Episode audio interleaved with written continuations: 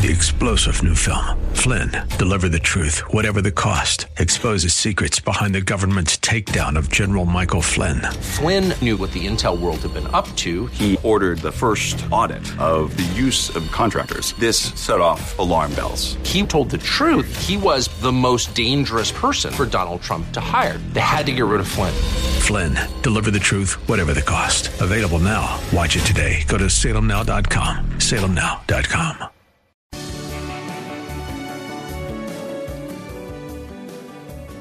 Like Bob on Facebook at facebook.com slash Bob Burney Live.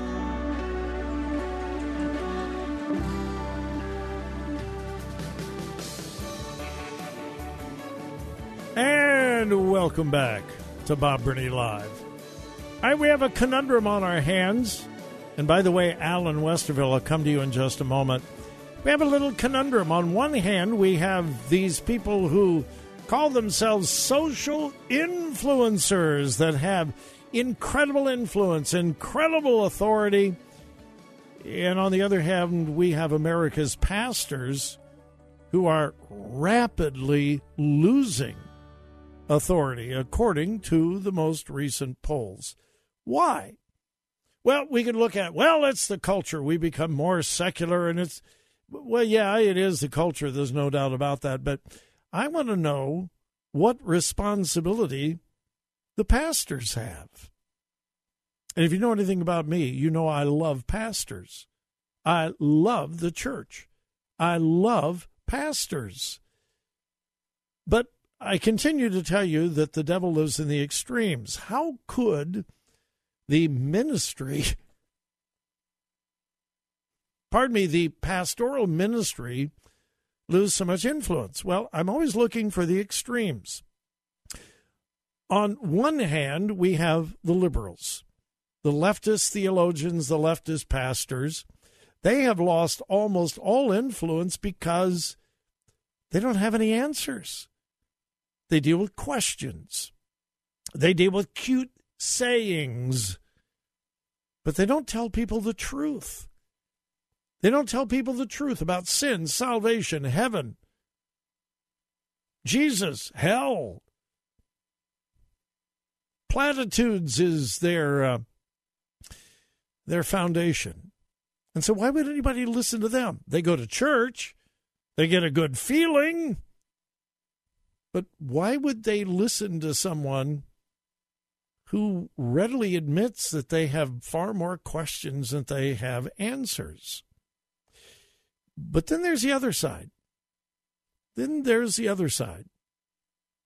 In the last few years, and I hope you, I hope you take this the way I'm going to say it. We have seen a rise of the celebrity preachers. And no, I'm not, I'm not just talking about the guys on TV. No, I'm talking about local pastors who desperately want to be a celebrity. They're hip, they're cool, they got the latest hairstyle, they wear the skinny jeans. And by the way, there's nothing wrong with skinny jeans if you can get into them. Not me. No, don't no, don't put me in skinny jeans. I'll scare the children away. But uh, we we we we have a whole new breed of pastors, and they're not just young.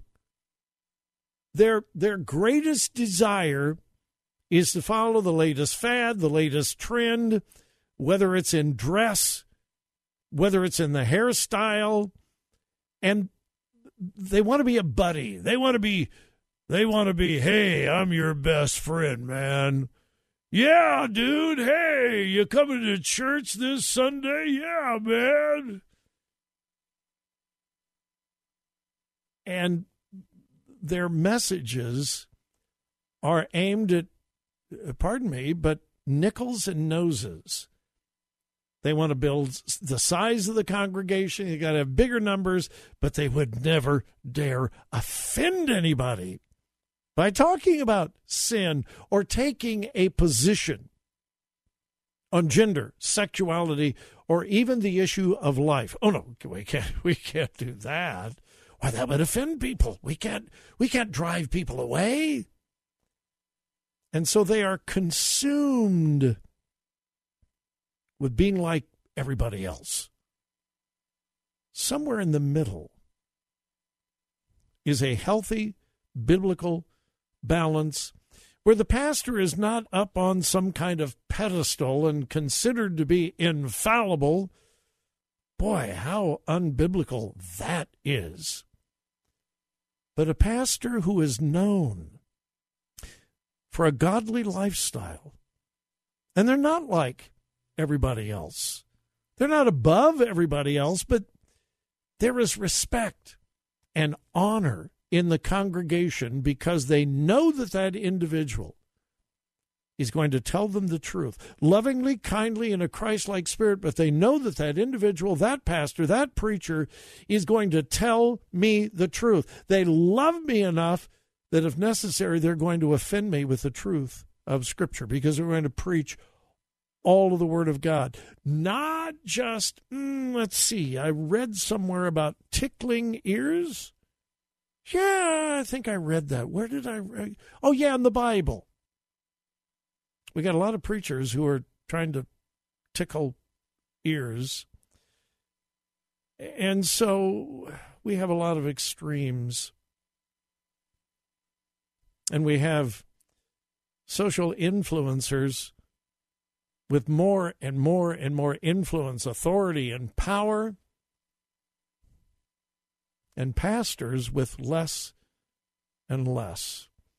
And there's probably a thousand other reasons for that as well, but just some thoughts to uh, to chew on. Hey, we've got Al in Westerville who has been very patient on the line. Al, welcome. Good to talk to you. What's happening in Al's world? Well, it's uh, the rain has stopped. I've climbed out of my bunker. I'm actually in my kitchen. I'm not a great social influencer. Influencer. Uh, sometimes people I do work for actually listen to myself. Problem is, there's a there's a lot of guys guys like me that we've been replicated over the past 75 five years. We're we're probably like the uh, Stegosaurus. You know, we old we old cold warriors, and I and I don't apologize for that you know, myself and a num- number of others, we we went we stood up against the Russian bear. There, and most people don't know what most of us have done and done. Uh, you see the highlights. Lights. Uh, Vietnam was a highlight. The Gulf War, Afghanistan was a highlight, but a lot of it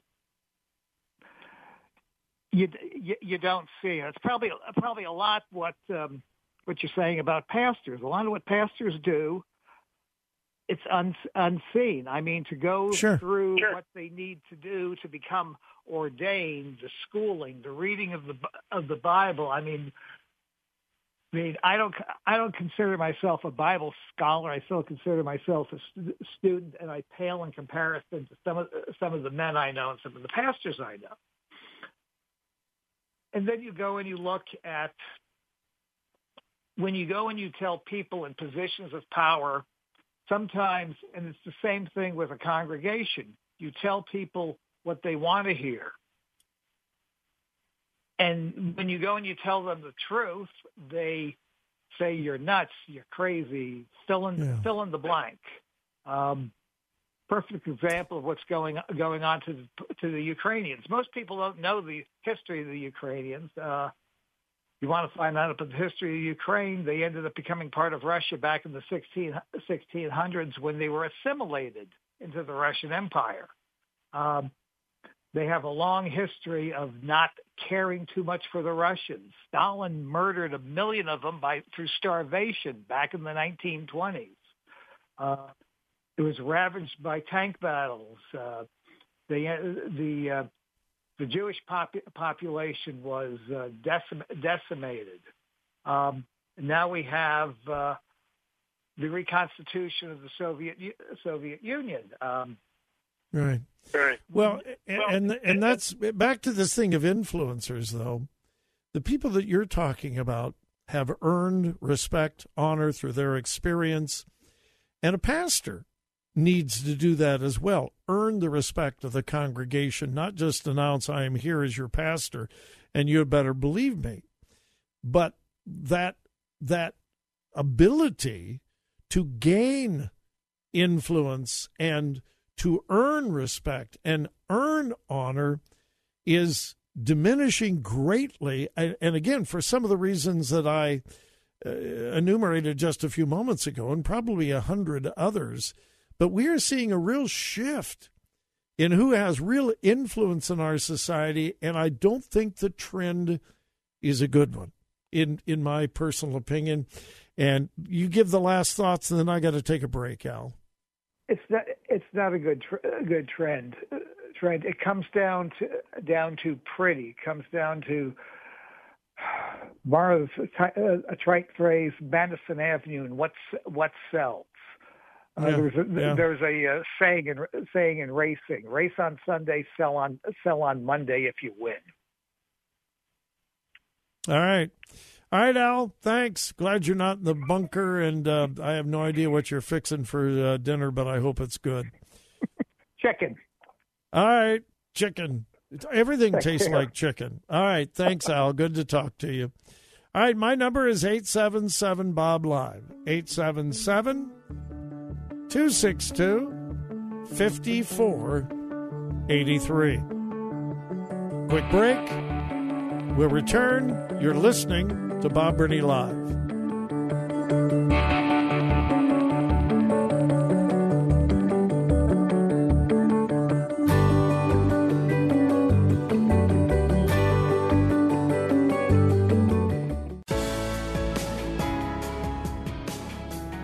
Follow Bob on Twitter at twitter.com slash Bob Live.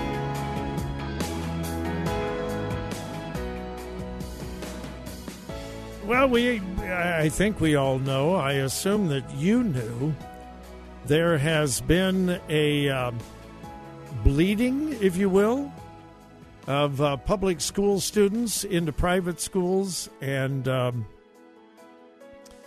uh, homeschooling and so forth. How bad is it? Well, I've got these statistics, and uh, well, I started to say it's really bad actually, it's probably really good. But here's the headline Nearly 2 million kids left public schools from 2020 to 2021. Here's the story. COVID lockdowns and restrictions, coupled with a newfound awareness by parents of woke indoctrination in many public schools, have families embracing private educational options. Uh, COVID lockdowns, restrictions uh, have caused millions of parents across America to rethink the future of their children's education. Listen to this. Last June, the Federal Department of Education released preliminary enrollment data for the 2020 21 school year. That initial report showed a drop in public school enrollment of 3.8% over the previous school year. Since there were approximately 51.1 million children attending public school in 2019 to 2020, that's an enrollment loss of 2 million children in just one school year. 2 million kids left public schools and either went into a private school or uh, went into homeschooling. Wow. Uh, no wonder school boards are panicked. No wonder the teachers' union is acting out. Uh, no wonder. Here are some uh, specifics. Uh, these statistics are from NPR. New York City's school enrollment dropped by about 38,000 students last year and another 13,000 so far this year. We're in February. 38,000 students left public schools in New York City last year, and already this year, 13,000 have left. In Los Angeles, The student population has declined by over 17,000 students last year and 9,000 so far this year. Chicago Public Schools. Enrollment dropped by 14,000 last year and another 10,000 so far this year. The NPR story spoke of, quote, troubling enrollment losses, and the term does apply in many cases.